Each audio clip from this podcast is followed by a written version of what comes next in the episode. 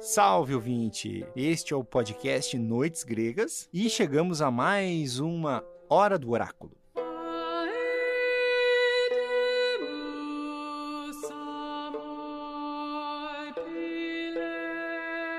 Essa Hora do Oráculo é sobre as musas, as deusas das artes, da criação. E já começa o episódio com uma homenagem a elas, com essa música de fundo que os ouvintes mais atentos do podcast já devem ter ouvido. Inclusive, eu me dei conta agora que eu não mencionei essa belíssima composição naquela hora do oráculo em que eu falei das trilhas do podcast. Não sei se vocês lembram. Acho que foi a terceira ou a quarta hora do oráculo. Essa composição possivelmente é do poeta cretense Mesomedes, do século II. Também foi uma das primeiras músicas com notação encontradas, assim como o Epitáfio de Séculos, que é o tema de abertura dos episódios. E a canção, ela se chama Hino às Musas, ou Oração às Musas, dependendo da tradução. E ela diz algo como: Canta, minha musa amiga, anuncia o início do meu canto, e que a brisa dos teus bosques sacros vibre o meu coração. Bonito, né? Tão belo quanto o episódio de hoje, vocês vão ver. Antes, deixa eu cumprir rapidamente aqui meu papel de Hermes. Lá no curso Mitologia da Arte, nós chegamos praticamente no final do módulo sobre a saga de Troia, o terceiro módulo, né? Na semana passada nós publicamos a aula sobre a queda de Troia. No vídeo o professor narra e mostra com obras de arte, como vocês sabem, que vão desde a ideia do Ulisses de construir o famigerado cavalo, e mostramos também quadros sobre o incêndio de Troia, com umas imagens incríveis que, como se diz, ardem até hoje na nossa imaginação. Esse módulo, é importante falar isso, ele fecha uma etapa uh, do nosso curso Mitologia na Arte se você quiser assistir às aulas, todos os apoios que forem feitos até aqui, eles dão acesso a todo o conteúdo que publicamos, os três módulos, mais os PDFs com todos os materiais exclusivos, com quase 40 episódios Noites Gregas até aqui. Lembrando que a modalidade Herói dá acesso ao material exclusivo dos episódios e a modalidade Deus dá acesso ao material exclusivo dos episódios e ao curso Mitologia na Arte. É a nossa retribuição àqueles que investem mensalmente para manter esse projeto no ar, como eu sempre digo. Bom, lá no final tem uma pergunta de um apoiador que o professor Moreno responde e eu vou colocar essa música completa, o hino das musas do Mesomedes. Um bom episódio.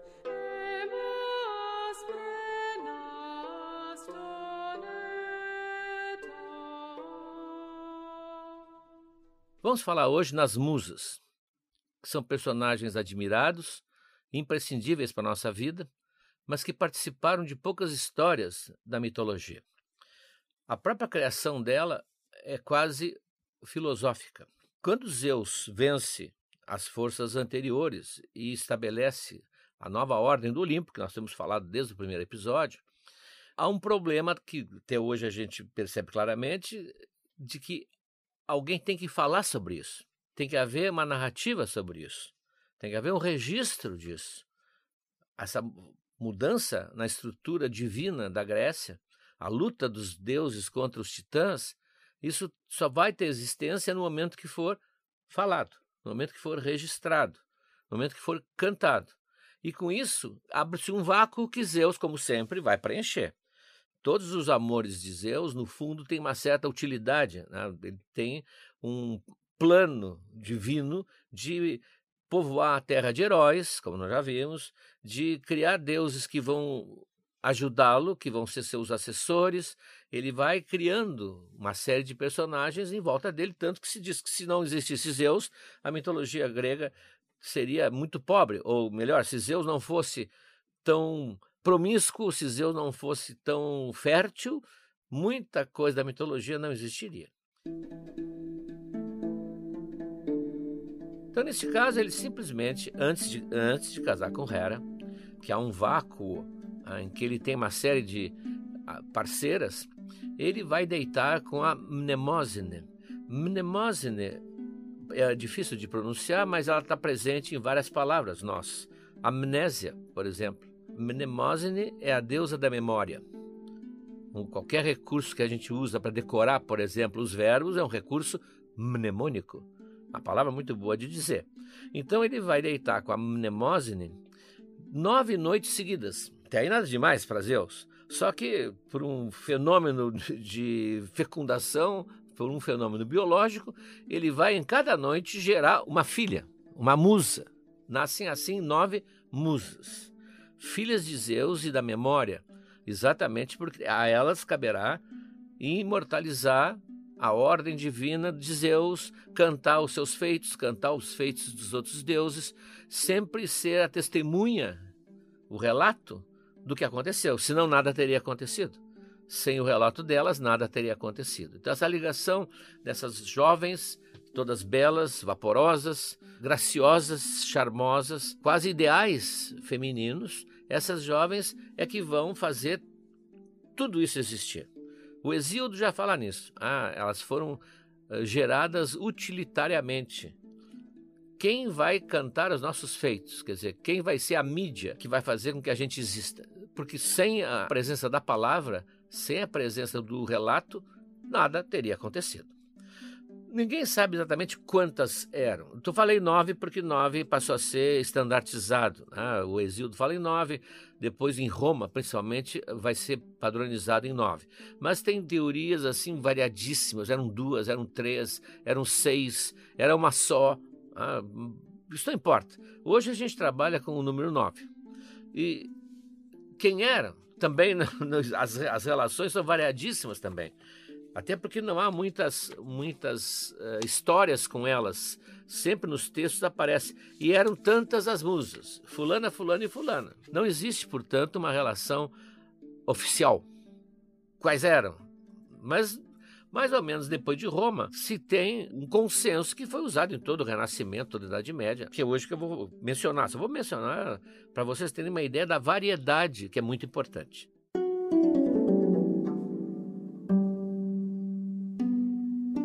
Tem a Calíope, que é a musa da harpa, da poesia heróica, da poesia épica.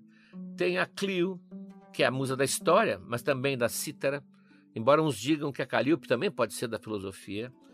Tem a Melpomene, da tragédia. Tem a Euterpe, da flauta. Tem a Erato, o canto e a dança. Tem a Terpsícore, que é a da lira.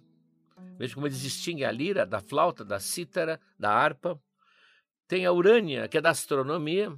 A astronomia era considerada também uma atividade das musas, das ciências e das artes todas.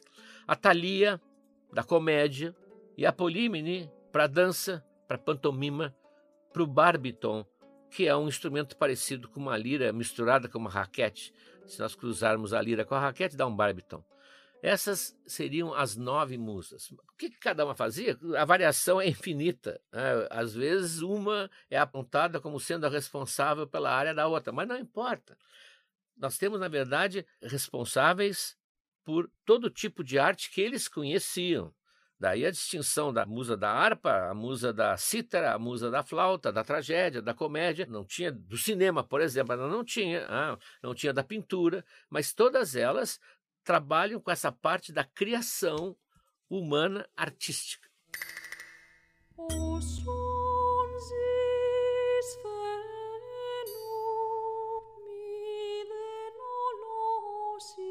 A própria aparência delas não as distinguia muito.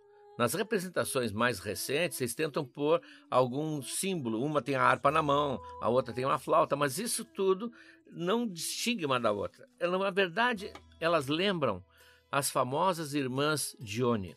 As irmãs Dione, para quem não sabe, foram quíntuplas que nasceram na década de 30 no Canadá.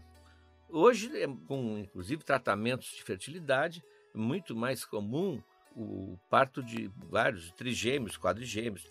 Mas as irmãs Dione, por serem todas bonitinhas, inclusive, se tornaram um sucesso mundial, no tempo em que a única maneira de divulgar era o cinema e o jornal. Ah, então as irmãs Dione, inclusive, tiveram apoio de vários países, campanhas para criar as irmãs Dione, eram graciosíssimas, eram famosas. Os avós talvez ainda lembrem das irmãs Dione. Então, como elas eram parecidas, o Borges, famoso Jorge Luiz Borges, que é um dos nossos autores preferidos aqui no Noites Gregas, ele fez um texto que é perfeito para as musas, que diz assim: ele vai usar os nomes delas. Né? Ivone é facilmente reconhecida por ser a maior.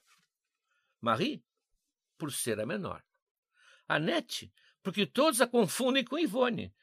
E Cecília, porque é praticamente idêntica a Emily. Isso são as musas. O, Borges genialmente mostrou, não tem como distinguir. Né? Isso serve para as musas.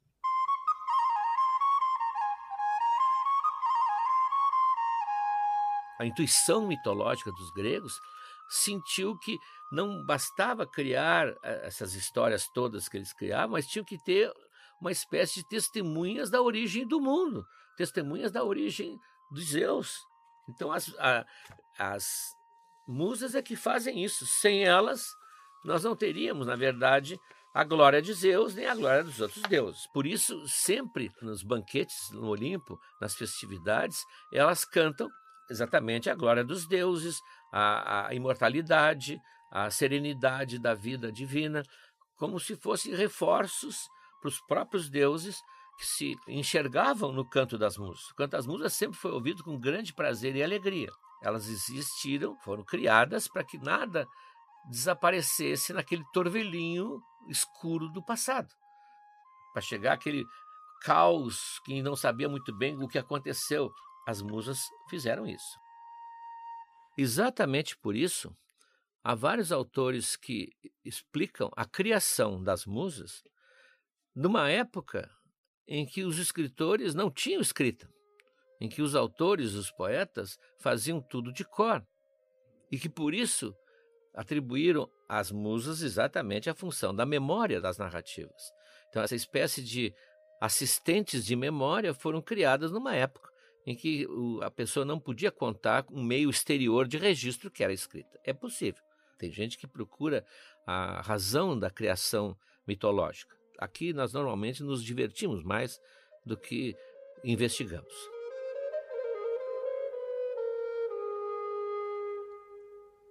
Elas não cantavam para todo mundo. Em princípio, elas cantavam para os deuses, em qualquer banquete, em qualquer cerimônia, em qualquer festejo. Elas estavam lá com seu som maravilhoso, gerenciadas pelo seu DJ, que era Apolo. Apolo, que é o deus da música, era uma espécie de patrono das musas. Ele as administrava. Não vou dizer que as explorava, mas ele é que mandava nas musas.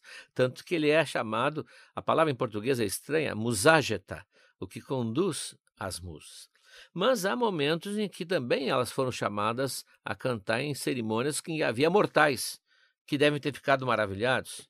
Elas cantavam e dançavam, né? o canto e a dança das musas. Uma cena famosa, que vai ser vista mais tarde, quando entrarmos na saga de Troia, é o casamento de Peleu e Tétis, que vão ser os pais de Aquiles.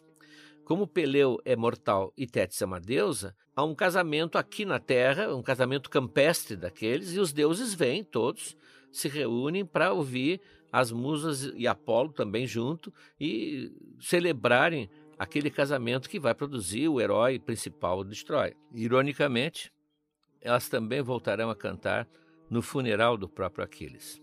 E no casamento de Cadmo e Harmonia, que veremos mais tarde, que é o último momento em que deuses imortais vão confraternizar aqui na Terra. Depois nunca mais haverá festa alguma que reúna os dois mundos. Elas eram figuras esguias, delicadíssimas, vestidas com suas longas túnicas voaçantes, multicoloridas, às vezes com penas enfeitando a cabeça, já vamos explicar de onde saíram essas penas. E eram tratadas até dentro da mitologia com toda a delicadeza. Até os sacrifícios que faziam as musas não eram sacrifícios que envolvessem sangue, em hipótese alguma. Aí, quando faziam os sacrifícios a elas, as oferendas eram água, leite ou mel. São exatamente, diríamos hoje, moças mimosas e que juntavam a dança e o canto, que eram consideradas as coisas mais maravilhosas que existia, numa figura feminina inspiradora.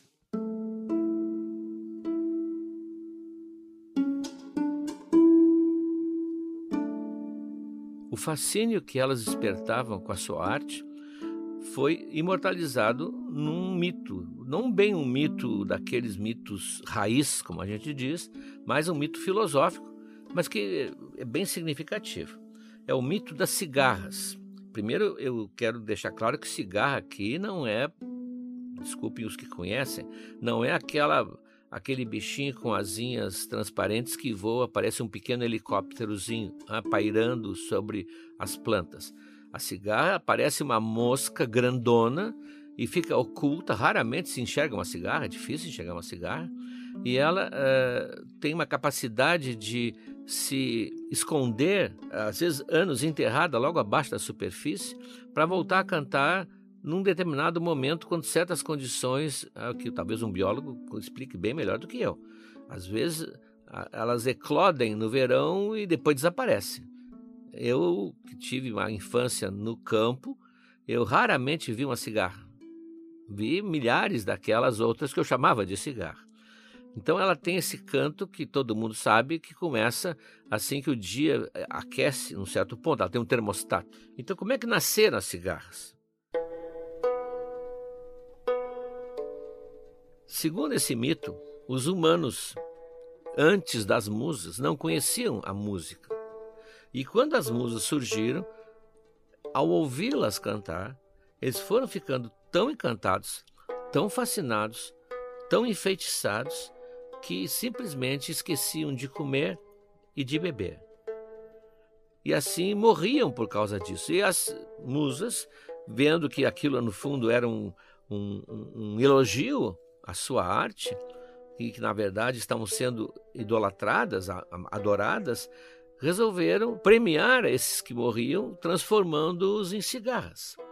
E aí não precisariam mais comer nem beber, porque no mito havia, claro, essa ideia que a cigarra não come nem bebe. Não precisaria nem comer nem beber e simplesmente, desde o seu nascimento até a sua morte, estava lá para ouvir as musas. Quando morriam, eles iam então até as musas prestar contas e dizer quem eram os humanos que as honravam, os humanos que prestavam culto a elas. Mas havia, como dizia a minha querida avó, um porém. Elas eram doces, delicadas, suaves, mimosas, mas que não mexessem com elas. Isso nesse ponto elas eram deusas como quaisquer outras. Não admitiam provocações, não admitiam desafios à qualidade da sua obra, não admitiam desprezo por elas. Então, em alguns momentos, isso ocorreu e elas agiram como agiriam qualquer outra deusa, furiosa.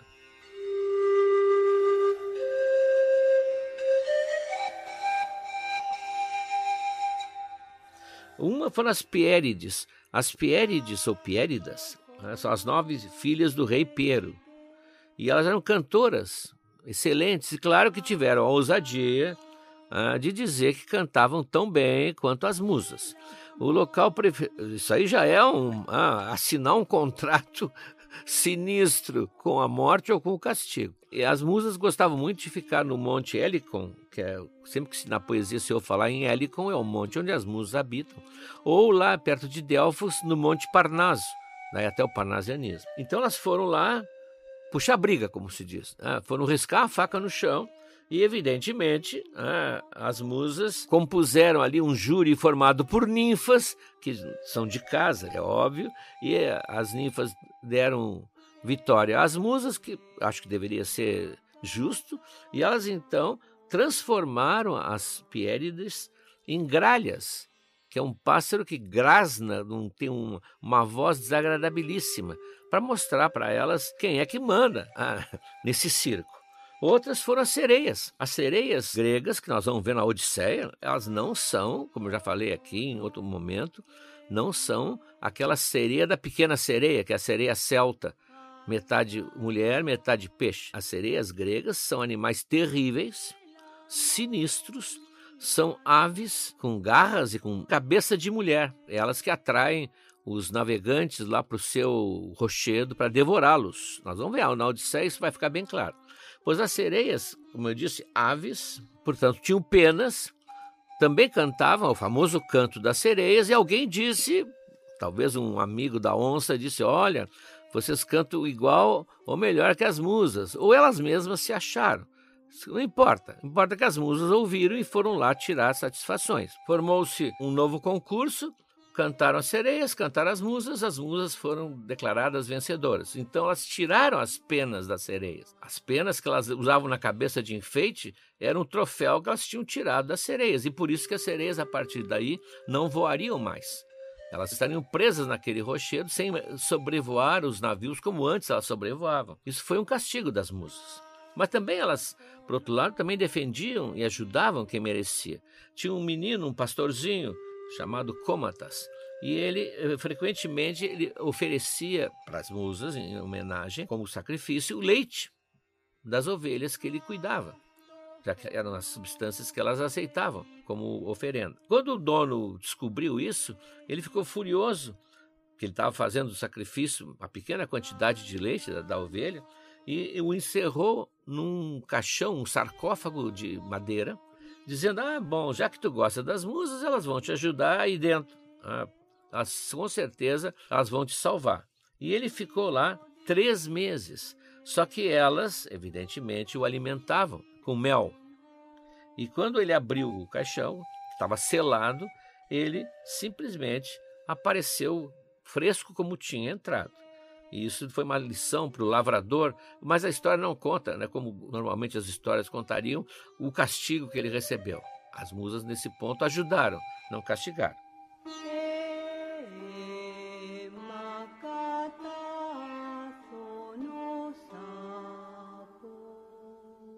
Todos os escritores da época, e mesmo até hoje, entenderam essa ideia de que as musas é que ajudam a criar. Ah, vou falar sobre isso melhor. Então, eles tentam atrair as musas, invocando, ah, dizendo palavras doces. Tem vários inícios de livros que pedem, oh, musa, ah, canta, oh, musa, a ideia de que ajuda aqui, dá uma mão aqui.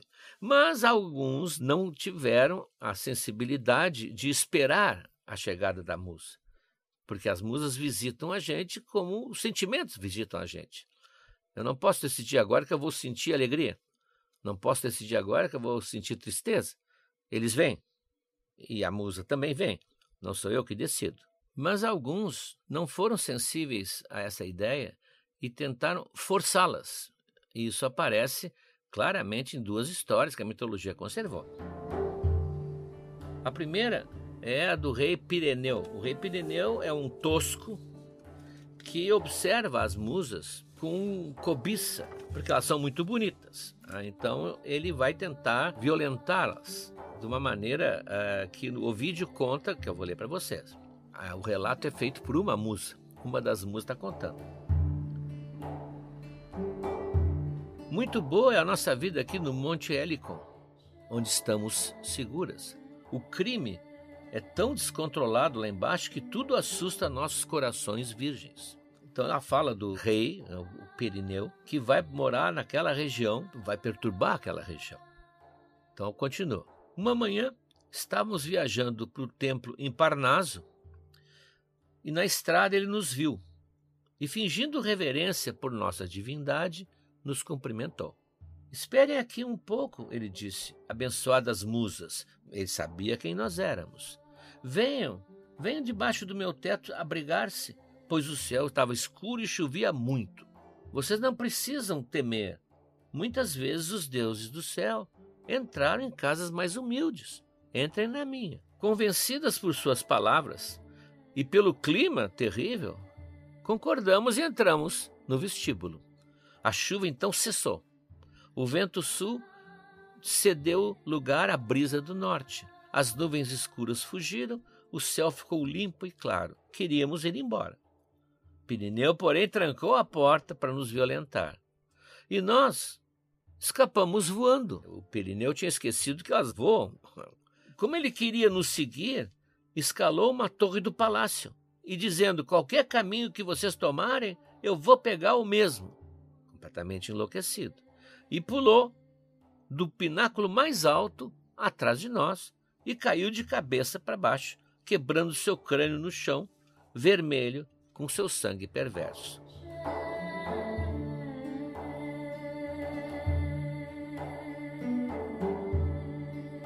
Pirineu, portanto, foi um que tentou forçar a chegada das musas e esqueceu que as musas, como as ideias, como nós vamos ver, têm asas.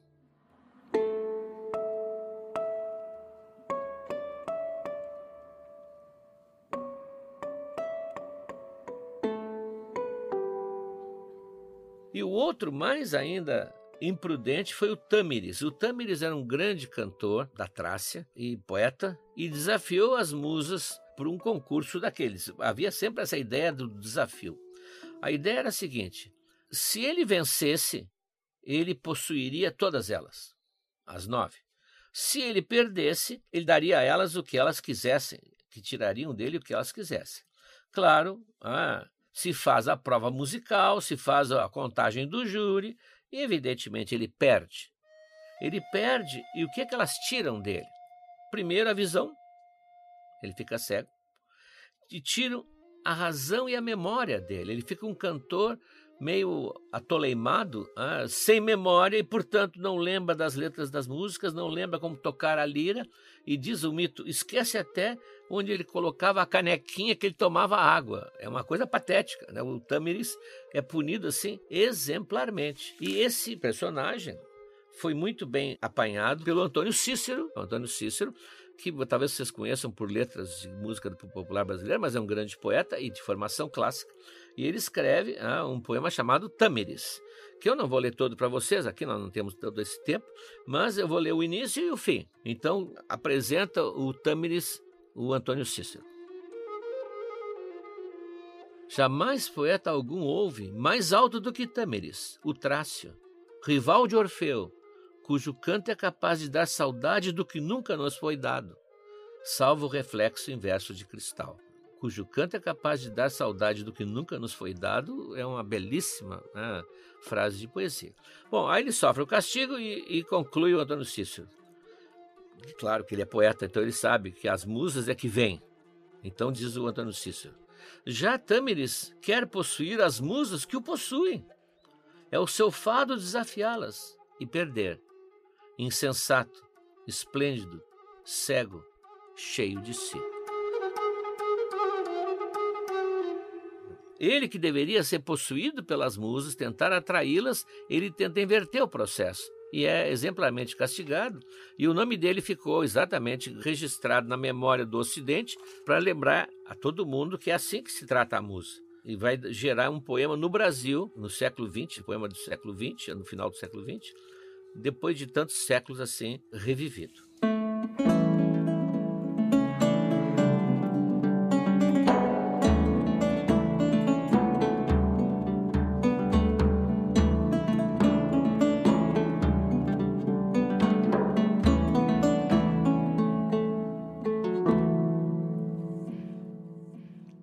Finalmente, duas perguntas que me intrigaram há algum tempo até que eu encontrei resposta para elas em dois autores que eu li. Primeiro, por que tantas? Por que nove? A resposta é muito simples. Nove, porque os gregos sentiram que a arte não é uma coisa só. A arte é multifacetada. Das famosas artes, tanto que a gente usa no plural, as belas artes. Então eles não podiam ter uma deusa da arte. Eles criaram nove. E não criaram mais, talvez, porque não tinham outras artes naquela época. A ideia, então, da, da multiplicidade, da riqueza artística, que não é dividida só numa direção ou noutra, está muito clara. Daí essa, termos nove pessoas. E a segunda pergunta, por que mulher? Por que, professor? Por que mulher? Pergunta aqui o Felipe, por que, professor? Eu também não sabia, mas pelo menos eu sentia que era mais adequado. Porque não tinha o muso no meio? Porque não era um time misto? A resposta está mais ou menos, eu acho, uma observação do Yeats, o Yeats, aquele grande poeta inglês. Ele diz que a amizade com uma mulher traz muito mais coisa que uma amizade masculina para o artista. É muito mais inspiradora. A musa inspiradora será sempre uma mulher. Não há outra hipótese. Isso quem diz é um poeta com a sensibilidade dele. Quer dizer, não foi por acaso. Os gregos sentiram na hora da distribuição dos papéis, esse é um papel feminino fundamental. Não importa que seja uma mulher que esteja escrevendo, ela vai ter uma musa e não um muso.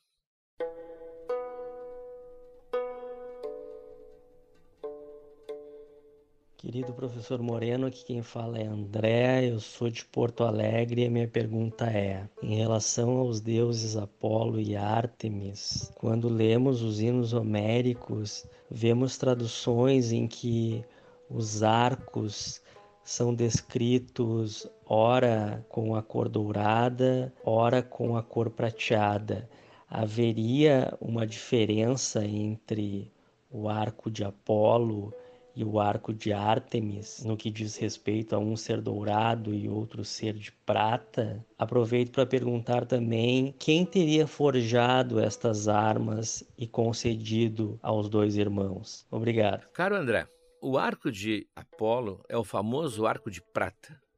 Na Ilíada, quando começa a Ilíada, exatamente Apolo enfurecido com os gregos, desce do Olimpo com o seu, a sua aljava cheia de setas e com o seu arco de prata, que vai vibrar durante vários dias, causando a morte de muitos guerreiros e causando a, todo o início da intriga com Aquiles, como nós vamos ver.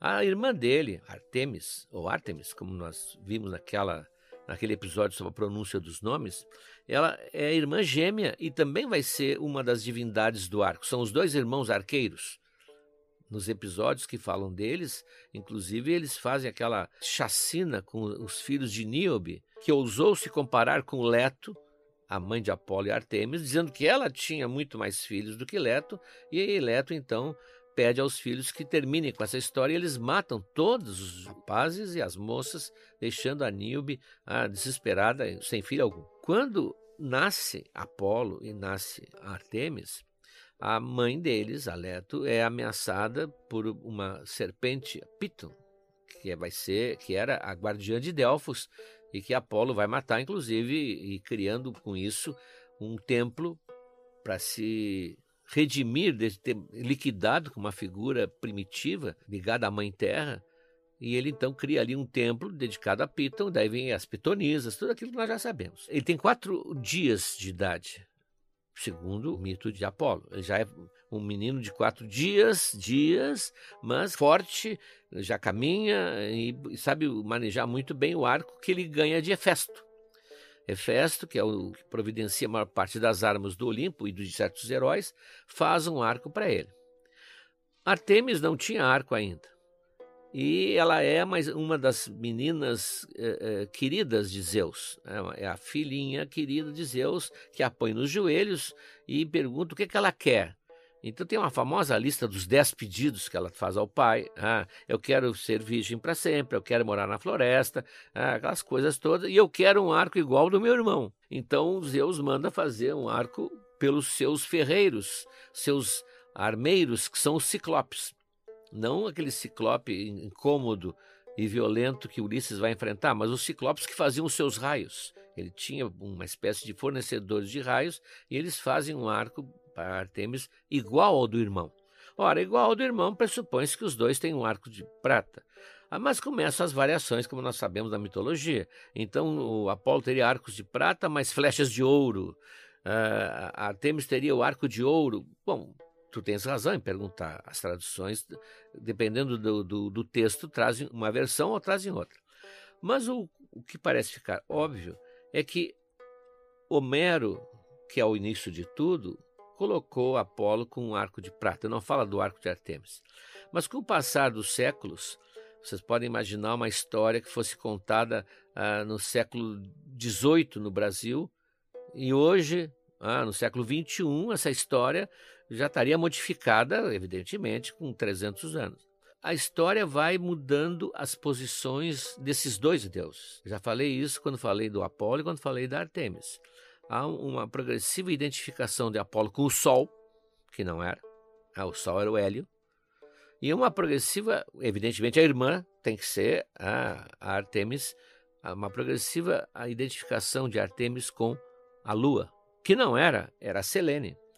Então, na mitologia primitiva, Apolo não era o deus do sol, Artemis não era a deusa da lua. Mas, à medida do que passam-se os séculos, no século V, no século IV, já os autores praticamente concordam que o Apolo é o sol e que Artemis é a lua. Tanto que a tradição ocidental, quem assiste às aulas de mitologia na arte, sabe que os pintores, todos do Renascimento em diante, põem sempre para representar Artemis um diadema na cabeça com um, um pequeno crescente, um pequeno crescente lunar, para identificá-la no meio de várias personagens no mesmo quadro. Então, no momento em que isso aconteceu, Ora, o Sol sendo Apolo e a Lua sendo Artemis, automaticamente os autores passaram a dizer que o Apolo tinha o arco de ouro e Artemis tinha o arco de prata, que corresponderia ao Sol e à Lua. Por isso tu encontras essa grande variedade. Portanto, o que existe são versões cronologicamente diferentes. Originariamente, o terrível, o temível é Apolo, o senhor do arco de prata. Era isso.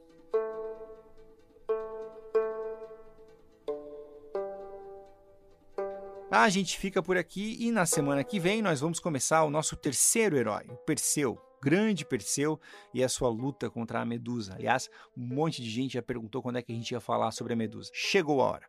Fiquem bem, se cuidem e agora, e nas musas.